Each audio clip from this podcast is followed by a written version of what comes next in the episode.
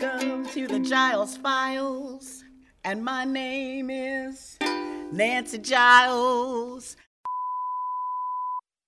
George Camacho, how are you? You look so cute. Oh, thank you. You do too. You got your little thing going here. Do you have on your robe? Is that I your... do. The Franciscan habit. You can see I Uh-huh. have a, a cord you. with the three Oh, the knots. cord, Yeah. yes. Wow. What do the three knots stand Um, for? so the three knots stand for the three vows that we take. Uh, so they are include poverty, chastity, and obedience. That's Yeah. uh, Franciscan. That's Yeah. pretty deep. I'm glad you asked that, Nance, because this will be audio and people won't see your outfit, Yeah. except I'm going to get Right. pictures of you in your. Is it called a habit or is it? It is called a habit. It Yeah, is a called habit. But some people say robes and Mhm. other things, but I guess the official term would be habit. I, I see a hood or something on. Do you have Yes. jeans underneath that, or I, I am. wear- I'm wearing sweats. I'm wearing Okay. sweats today. Mhm. Yeah, but I do Oh. have the Oh, look full. at the hood. A hoodie. So it's a- hoodie. the official yes friar Yes. slash capuche really i think it's it's it used to have a more practical purpose um, to protect from the elements but um Mhm. now it's more very rarely will we i'll pull it up sometimes when Mhm. if it's Yeah. raining or something like Yeah, if you're that or cold, you don't want to get. if it's wet. cold yeah and but um, do you wear sandals? I do generally wear sandals however if it's the winter especially here in albany and there's snow boots or shoes Really? but, Oh, but i do Because there's an order around here, and I see them in the winter.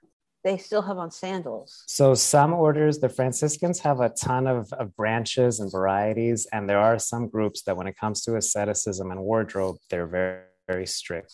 I don't have the stamina for it, and thankfully we're not forced to.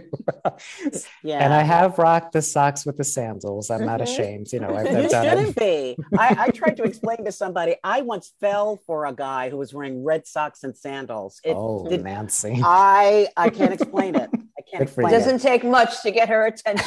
Okay, that's not necessary, but we'll I was press just on. teasing, just teasing. If you've never met a friar, you might want to hit pause and check out Brother George Camacho rocking his Franciscan habit on our official Instagram page, The Giles Files Pod, one word. Brother George is one of the coolest, kindest, and soulful people I know. Producer Nancy Wyatt kicked off our conversation with So the the official greeting is Pax et Bodum, Pax et bonum, which that right? translates to peace and good, Peace. peace and all good. and that's a greeting, or is that also a goodbye? It can be both, Mm-hmm. and uh, it comes from you know, St. Francis of Assisi. None of us know exactly what he said, but apparently one of his expressions that was pretty common and pretty credible when he would address others was that peace and all good. And he always wanted his friars to extend that message whenever we greeted people, and even when we say goodbye. So yeah. Saint Francis of Assisi. He was the saint of Well, he has he's the patron saint of a couple of things. Yeah. What he's most known for these days is uh, ecology. okay. creation, um, but certainly associated very much with poverty as well and, and advocating for the poor and marginalized. He's not the only one, of course, there's many saints, but yeah, ecology and care for creation is a big one um, that he's known of, that he's known for. Connected to ecology and creation is isn't Saint Francis of Assisi the one that uh, the one if people want to bless their animals is that through him as well? Yes, yes. So on the feast day, uh, which is October 4th, um, it's a popular custom in, in many parishes um, that we're going to bless the animals so people can bring their pets and it's cute. It's funny Mhm. because every year around that time when that blessing happens, I hear about it on the radio, I hear about it on TV, and I even see long lines of people and their animals. People Even- like it. Yeah, more longer lines than I think sometimes for a regular church service, which is interesting. It's true. Well, we love our pets in the US, so so George, okay, let's let's just start like with how we met because I met you when you were a producer at Lifetime, a producer and a writer. Mhm. And um, I was saying to Nancy, you were one of my favorites. You were very funny.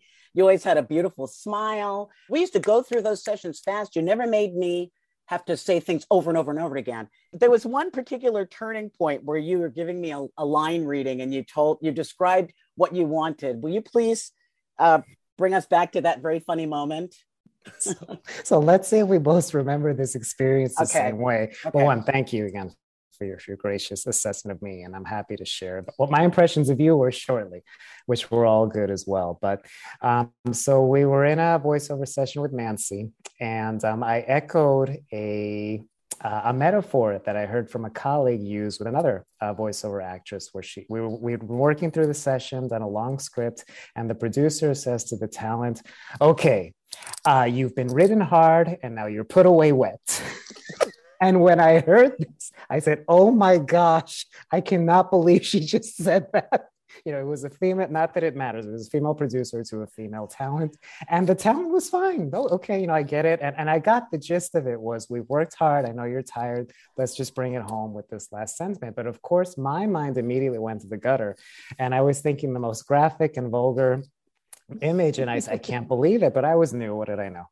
Um, so I tell Nancy this story when we meet. I said, Nancy, you'll never guess what I heard a colleague say. and Nancy thought it was hysterical. She's like, what? I've never heard that. I said, Nancy, is, is this a thing? I swear to God, I had the same gutter uh, idea as George. Like, what are we saying? So, so we. It was it so was, innocent and so mundane. So that's what we made us laugh so hard. It made us laugh, and we'd often refer to it. And just it was one of our things that that over the years we'd refer back to every once in a while. Interestingly enough, I retold this story to Jeffrey Harrop, who's a fan of Nancy's and who's a friend of mine from a running group in, in Washington, D.C., where I used to live. And he says, George, um, that's actually an expression that's used in some parts of the South. I can see why you thought that, but it actually means something else. I said, Jeffrey, please enlighten me. And he said that basically it, it, it's it can be taken pretty literally in that when you have horses and you ride them, it's good form and it's good care for them to brush them after, after you remove the saddle before you put them in the stable because they're wet, they're sweaty, and it's just not healthy for them to be in that shape uh, to put them in. So it says actually it's used as an expression, but it actually has a very literal, innocent meaning. So, I learned. Who knew? now our, our whole like filthy, filthy expression no. that connected us turns out to be absolutely apt and innocent. How does this transition come to be from a television producer to a monk? Or friar, uh, a sure. friar. I Thank you. Say. Yeah, no, that's fine. And, and I can quickly explain the distinction for your listeners. So, monk uh, typically refers to uh, religious, often in the Catholic Church, uh, but there's other kinds of monks, of course, Buddhist monks and other faith traditions. But in our case, it means somebody who's generally cloistered. So it means they live in a convent with a community, um, but they don't leave, you know, except for certain exceptions. Their life is focused on prayer and contemplation. In my case, as a friar, there's some parts of my life that resonate with how monks live, the focus on prayer and contemplation, but we're also in the marketplace. We're expected to be out there engaging people in our ministry or other service work we do. So, yeah, so no, no worries with that. So friar, friars are our term. And if you, it's funny, sometimes you'll mention it to people who aren't as familiar and very logically, they'll spell it F R Y E R. which, which makes it kind of fun.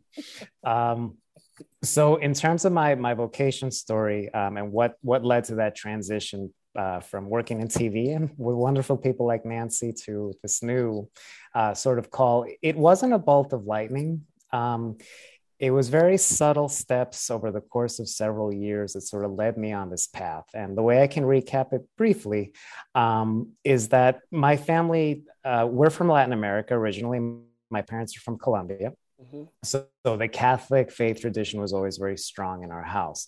With that said, I was never being groomed or encouraged to focus on priesthood or religious life or any of that. Um, but you know, it was something that as an adult, as a young adult, young professional, I kind of started contemplating. But it generally, it basically came from what I can summarize as a dissatisfaction with the current state of my life. Um, nothing bad. I was working, successful, in New York, nice family. Um, so on the surface level, it's like, wow, what do you have to complain about? This is fabulous. You got out of college and you your first job was a major cable network, and that led to work in other places. I was always treated very well, um, despite TV people working very hard. But but um, it was it, you know I, I, was treated well. I can never complain about who I reported to, who my colleagues were. But I wasn't happy, and you know I had many peers who were in this kind of situation. You go to New York, you're, you're following your dreams. You know whether it's a certain job or an activity or things like that. Why is is it that I'm miserable by comparison? Mm. And as I thought about it more and other experiences happened, I just said, you know, as as good as everything is on the surface level, I think I feel a calling to live a little differently. And it wasn't as simple as get a new job or you know move out of my parents' basement. These were certainly options that were on the table. I could have done it. But it felt like it had to be something more dramatic. And I wasn't sure what or what what or how that was going to happen. But as I started praying on this and taking my faith life a little bit more seriously and talking to people, folks and mentors who, who I thought would be good resources, I thought, you know, I have read a little bit about this man, St. Francis of Assisi. You know, he was a, a party guy in the medieval period, um, had a great life, but kind of wanted to live a little differently and spawned a movement that no one ever expected. I said, there's something about him that I wanna I wanna delve into a little bit, and that's how it started. So the first step was meeting uh, the vocation director, who was the equivalent of a recruiter, like in the military or in mm-hmm. HR. And I said, "Look, I'm I'm intrigued, learning more about what you guys do. Um, I don't know a lot about community life and these things, and I, I'm not saying I want to join. And I always made that very clear. I am not saying I want to join. I'm just curious to find out more. And that's how it started. So I talked to him for the course of a year. And then at the end of that year, he says, This is Father Brian. He says, All right, I have some options for you, George. Um, one way to help figure this out is if you just volunteer with us. You know, we do a lot of service uh, here in New York and you just get to know us and see that part of our life. No one needs to know that you're discerning a vocation. You can still work and, and do that. It might help you. Or we have a postulancy program that's part of our formation. So the formation experience is sort of like an engagement where you get to try out the life before making the final commitment. And that first year in particular is minimal commitment. You live with the friars and community. There's a program that's structured to help you learn more about it prayer, service, ministry, and just the general routine of what is it like to be a friar without making that full commitment. Um, and that's how it started. So that's how they always, the theme with me, and I still get made fun of for this by my friar cohort, is it was always very cautious, one day at a time. I, I yeah. was never all in. Now, my, no one knew I was looking into this up no until one, that no, point. Your family, no your friends, nobody nope, knew. No so up to this I, point, it's a secret. It was my secret. It was my secret. But then I, I outed myself at this point because you know I, I was gonna my living situation was going to change. I had to leave work, and so this is another layer to the story where my family, let's just say, they were not happy. They were not really? happy. They were very worried, and and their the the idea of it was if this was somebody else's son, it would have been fabulous. That's great. Oh my goodness, at the church and, and, and, dedicating your life. In my case, it's like, oh no, no, no, no, no, no. this is uh, what are you running away from? And, and, it all came from a mm. place of concern and, and care. That George, you don't know what these people are like. They're gonna lock you up. You know, who knows what they're gonna make you do? Holy mackerel. now, this was coming from somewhere in that my parents' generation growing up in Colombia, unfortunately religious life had some elements of this where it was a very rigid and structured life. You were pulled away from your family. You might be able to see them once a year, maybe. It was very different. Wow. Um, and the way I tried to reassure them and myself, I said, look, that's obviously not something I want. If I see for myself that that's the case, you know, I'll pack my little suitcase, say thank you very much, and move on. that doesn't intrigue me at all. But this process just didn't lend itself to that. It felt very different. Um, my frame of reference to any kind of religious life like this is the nun story. And I think yes. about Audrey Hepburn. They lock, I mean, you're like locked in. In those cases, you don't see your family, you give up everything, you sign away yeah. your, you know. So this this kind of approach makes sense for somebody like you some of the responses I was getting about George, you sound like one of those people who's, and I knew it. Sometimes I felt like I sounded like one of those people who was entering a cult and was telling everybody, you guys, this is fine. You don't understand. And sometimes I would second guess myself, like, wait a minute, maybe they're right. And I just don't see what they're seeing. I said, no, I'm smarter than this. you know, yeah. I'm not struggling that way. You mentioned something a little bit earlier. People thought you might be running away from something. And I'm just wondering do you feel like you were running away or running toward uh, life, a different kind of life, leaving or entering, or where does it sit with you? Sure. Well, I think it was a little bit of both. The way that I would frame it is more so running towards, right? So I wasn't trying to escape anything. I was trying to escape the, this sort of monotony, um, uh, yeah, this rut, for lack of a better word. So, you know, never dismissing the great opportunities I had at my disposal and, and working with these incredible people in a creative environment. And, and I miss, I do miss that. Not the work, the people. The people was, it was a fun environment. Um, but I wanted something more. And I wasn't sure what that more was, but I knew that it didn't involve working 60 hour weeks um, and trying to fit in service or volunteering or my faith life when I wasn't too busy working. And I was having a really tough time striking that balance and the relationships. So, I mean, obviously, I don't live in a way that that allots for a romantic or committed relationship in that way, one on one. But uh, I've now since becoming a friar, both with my friar cohort and the people I engage, um, the relationships are more uh, more interesting and uh, deeper than what I was able to manage on my own. So, um, yeah, I was definitely saw myself as running towards something. Now, you say yes to one thing, it means saying no to something else, and, mm-hmm. and that's you know there's no there's no gray area there, but. Right. It seems to make sense for me. And the longer I'm a part of it, the more I say, all right, this fits you chose to be to go out into the world and be among the people as opposed to a cloistered life mm-hmm. what determined that choice uh, sure well um, i wasn't entirely conscious. I knew that i didn't know a lot about religious life. You know as a catholic child you hear you know nuns you know what they look like either through movies like the nun story or we, we engage them in different settings. Um, the same thing with priests all I knew was that I was familiar slightly with the St. Francis and this group in Manhattan that seemed to not be cloistered. They went out, they, they did other things, they, you know, they worked with people, and that intrigued me. I said, I don't want to, even seeing them do that in the setting in New York City, I said, this is this, this feels like it could be me. I don't want to leave, you know, the hustle and bustle and and and go into a sometimes it'd be nice you know to disappear for a bit and have that but as a general life change that would have been too extreme and not right for me. So right. I, as I got to know this group in particular, I just happened to land upon a group that seemed to that I seemed to fit in with mm-hmm. when it mm-hmm. came to that. So I lucked out. Uh, maybe yeah. if they had been more cloistered, I would have said this isn't for me, or you know, who knows. But yeah, it wasn't a conscious decision entirely, but it felt like the right move with this uh, group.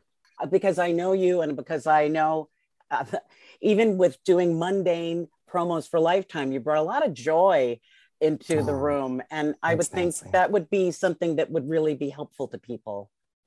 And thank you, Nancy. And I just, I, I know it. I don't want to shift the conversation, but I want to say that one of the best memories of working with you was just we would laugh a lot. we would just laugh and it was we had to do our work and then get it done but we would laugh a lot this was key we would do the work really fast you know you weren't one of those give me six such six times, three times in a row. We do it right. three times, you go, great, you know, and then we would just put our feet up and laugh. And that, yeah. Um, so I'm so glad that you are working yeah. with people. It feels right.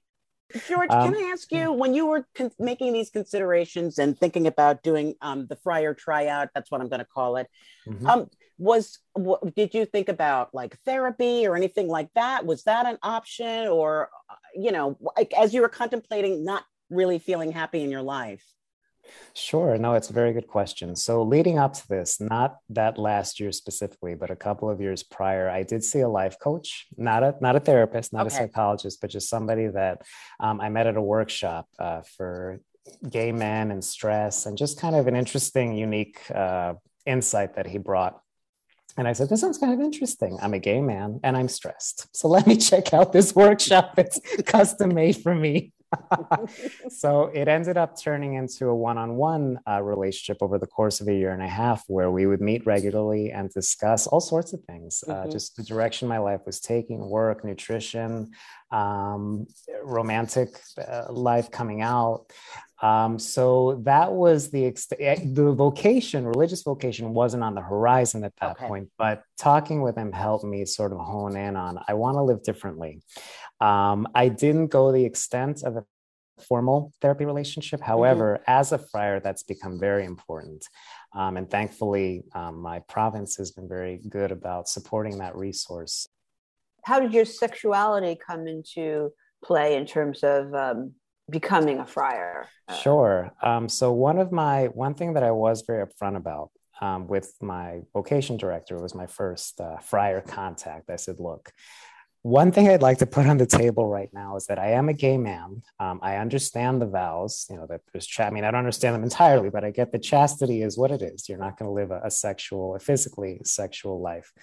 Um, if that's going to be an issue, I'd rather settle it now. And, you know, if I don't want to waste either of our time because I didn't know, but I said, the one thing I do know is that I'm not going to be, I'm not going to hide this because, or try, because then I'll be miserable. That, that just would defeat the purpose of this journey towards authenticity.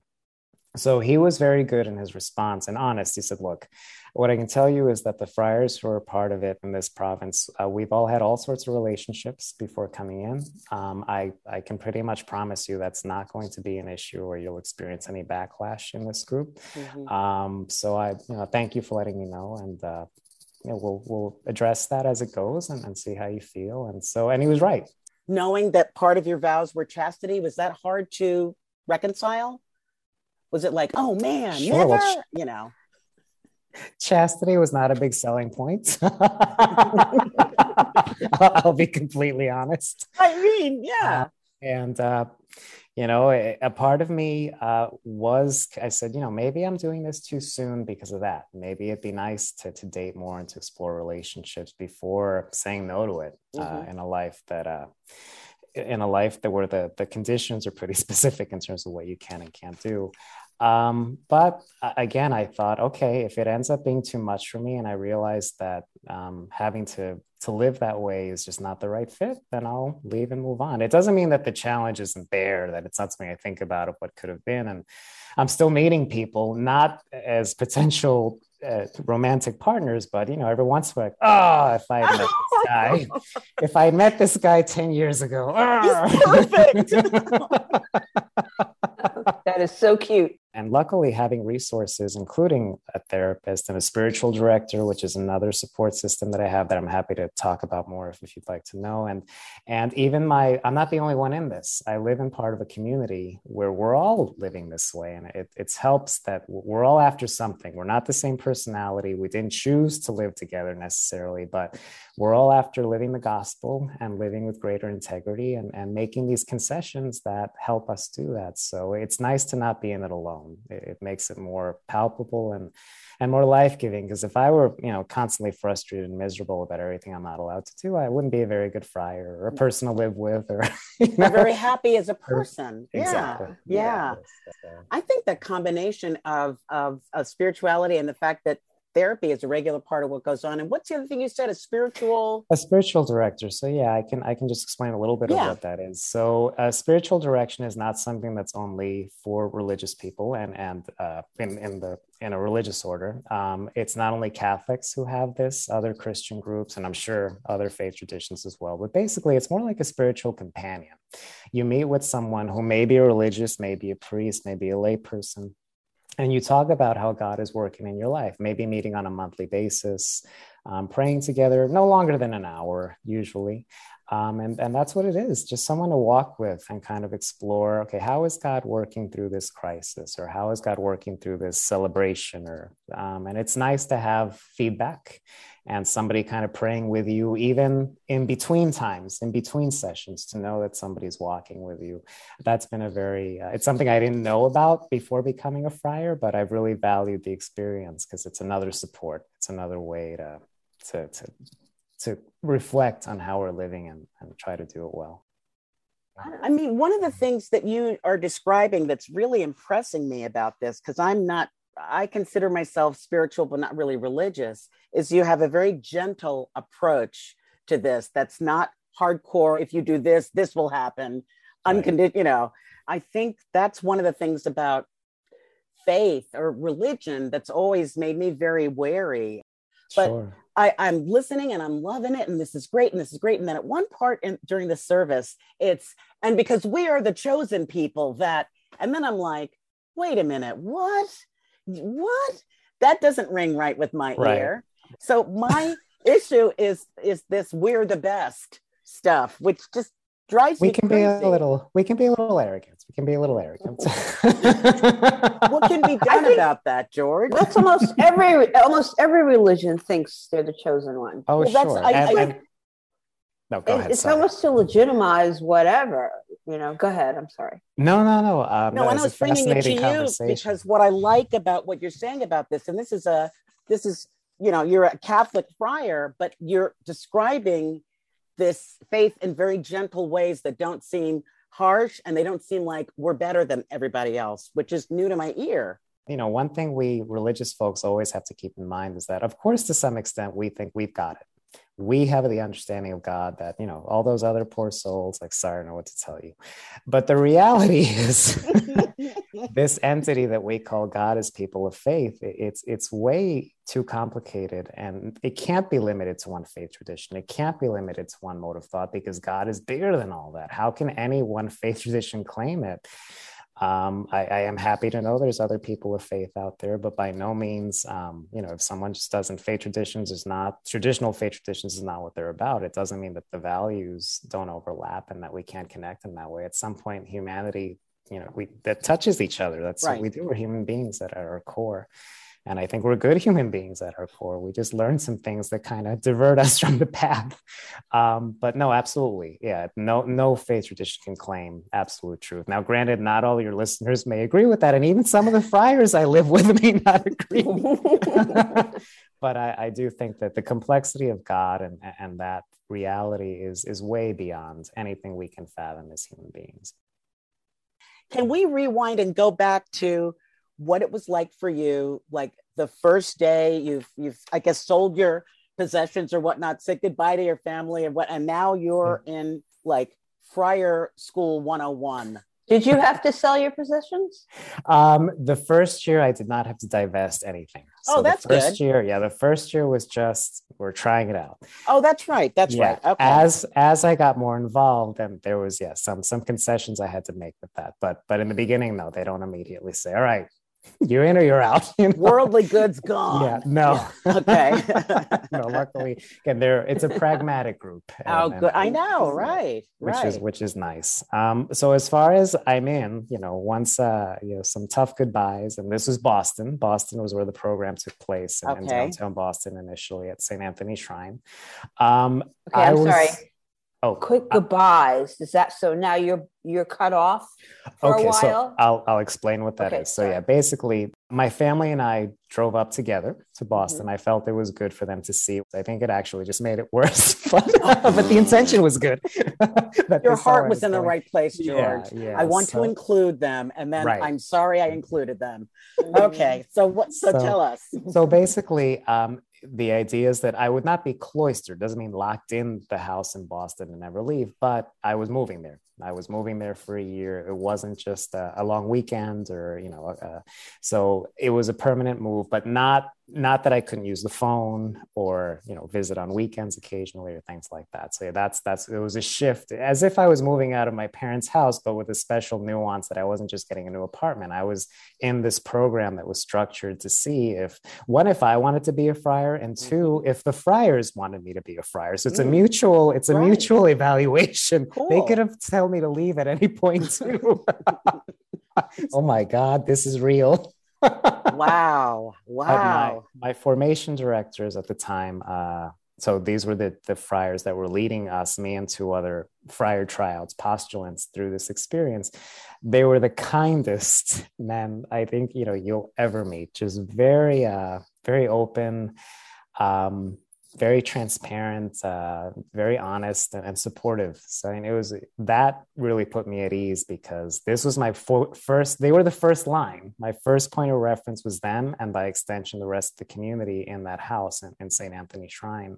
So that helped calm my nerves. It was a mm-hmm. gentle initiation. We didn't actually engage in any formal classes or or rituals. Um, we went to mass and pray together, of course, but anything more structured formation, we were eased into it. The first month was basically acclimate to this house, um, acclimate to the city, you know, register for a philosophy class at a local college. Um, just so it was very gentle initiation, um, which was nice. So that mm-hmm. that really helped calm my nerves. I was very nervous. I said very nervous. So it was a good fit because I think for for me anyway that year, I got to see a variety of friar roles. You know, those who were more internal, they were older and retired, so they focused on masses and confession giving the sacraments. Those who were younger and going to school, or you know, they had outside ministries at other places, but we would all come together at night for prayer and dinner and things like that. So it was a good place to see a lot without having to leave, without having to leave home, so to speak. Um, nowadays, there aren't that many friars like that, friaries like that. There aren't as many friars, period. So there's very few where you'll have that many people living in one place. But um, that house uh, had that advantage. Oh, that sounds lovely. Yeah. So you get there, they give you a mm-hmm. room. You have a room to yourself. Yes, thankfully, uh, I had my own room, uh, shared bathrooms, but that's fine. We did it mm-hmm. in college, so yeah. no, no big deal. And uh, yeah, the living situation was we had our own rooms. Um, not uh, we were in mixed population with the other friars who were mm-hmm. professed, mm-hmm. um, and uh, you know the, the house was uh, I guess it had about eight floors. It was a big, big friary. So in my case, the final vows were uh, 2016. The final. Oh, final vows or song. Your final vows. Is that mm-hmm. a big ceremony? Oh yes. Mm-hmm. Um, so sol- final vows, or as we formally call it, solemn profession. That's it. That's the wedding, so to speak. Wow. So, what what do you wear? You're looking at it.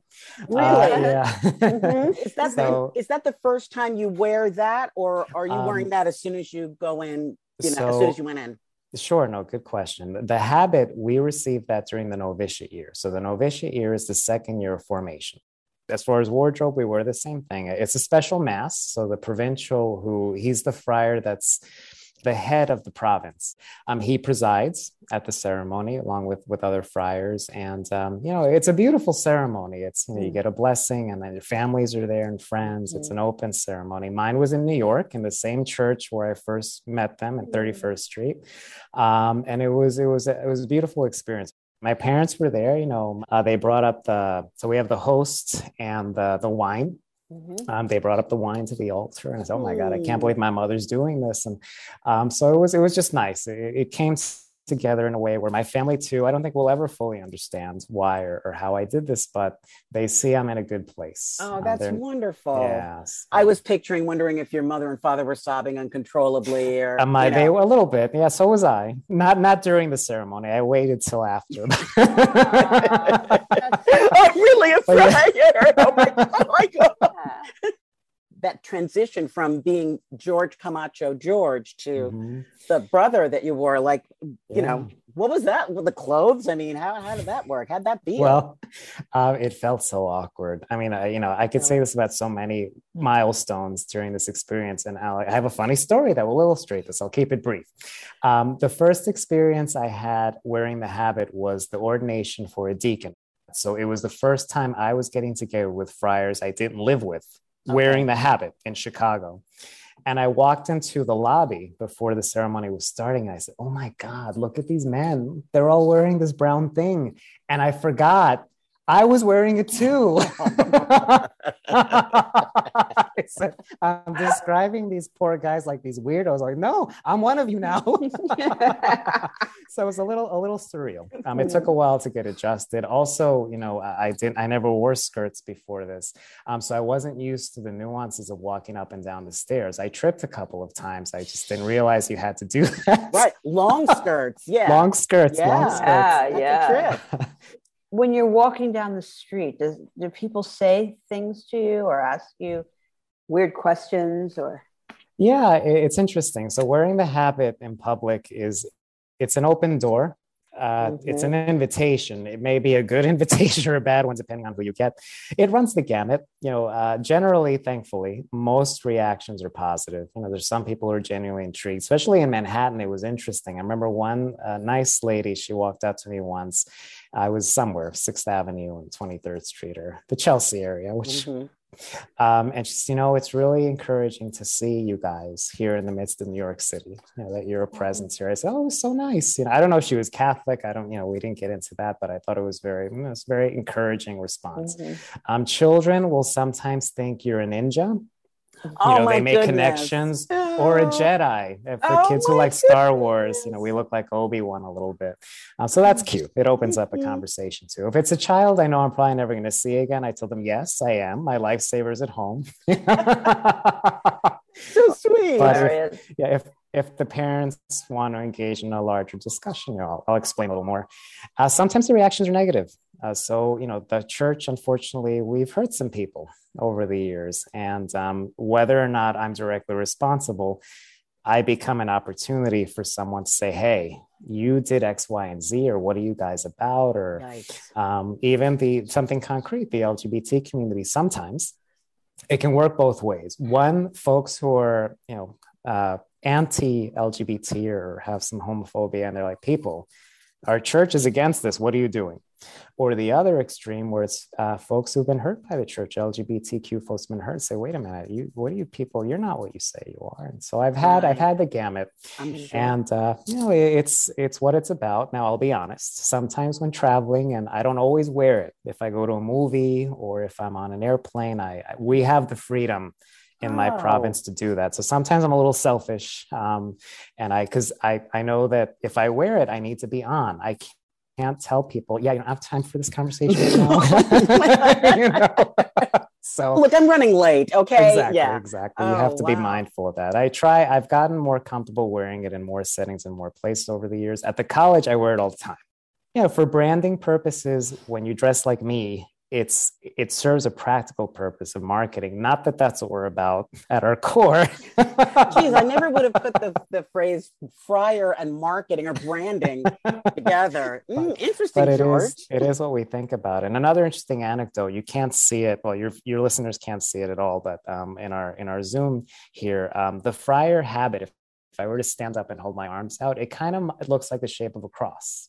And mm-hmm. Francis of Assisi was very intentional with that. He wanted us to, he wanted that. You know, there's something that even in what we wear sends a message that we we represent something larger than us. In this case, the gospel.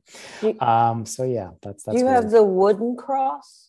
The Tau, yes, I'm not the wearing it right now, but uh-huh. I do have it. The Tau cross. So again, it was a symbol that um, Francis. Um, it's a letter from the Greek alphabet, um, but um, he he liked part of the reason he appreciated it so much was that it looked like a cross. It was in the shape of a cross, so he'd often use it. He imprinted in caves where he visited. Mm-hmm. Um, he encouraged the friars, you know, live the Tau, be in this form, just not just physically wearing your habit, but but live what it represents. So, mm-hmm. yeah, yeah.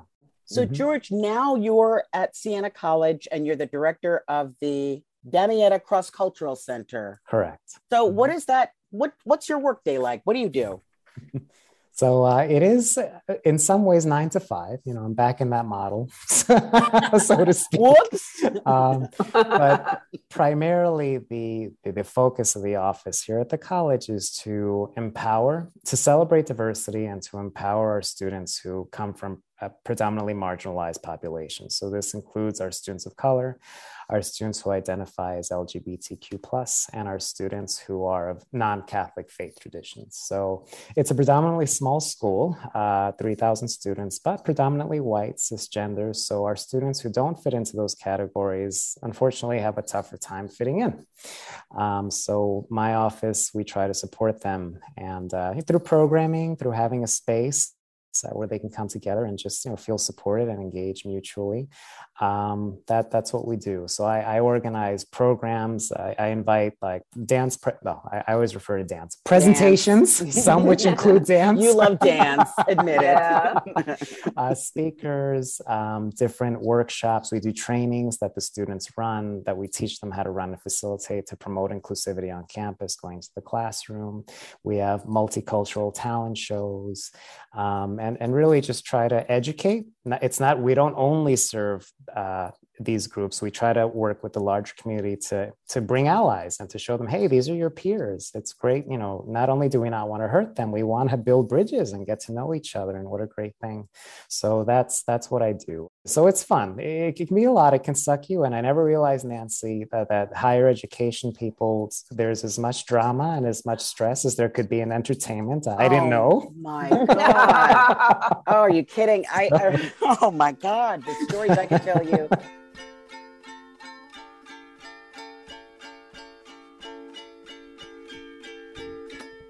Well, that's our show. Thanks to our dear friend, the soulful brother George Camacho. We loved our conversation and hope you were inspired by George as much as we were. Pax et bonum. Peace and goodness be with you.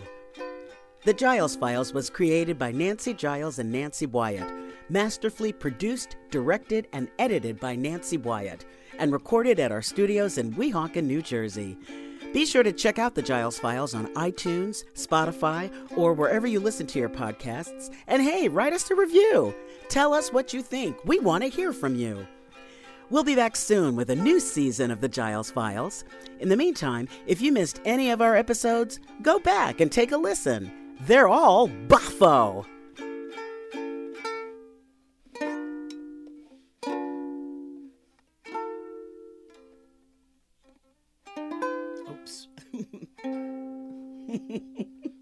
A Hurrdat Media Production.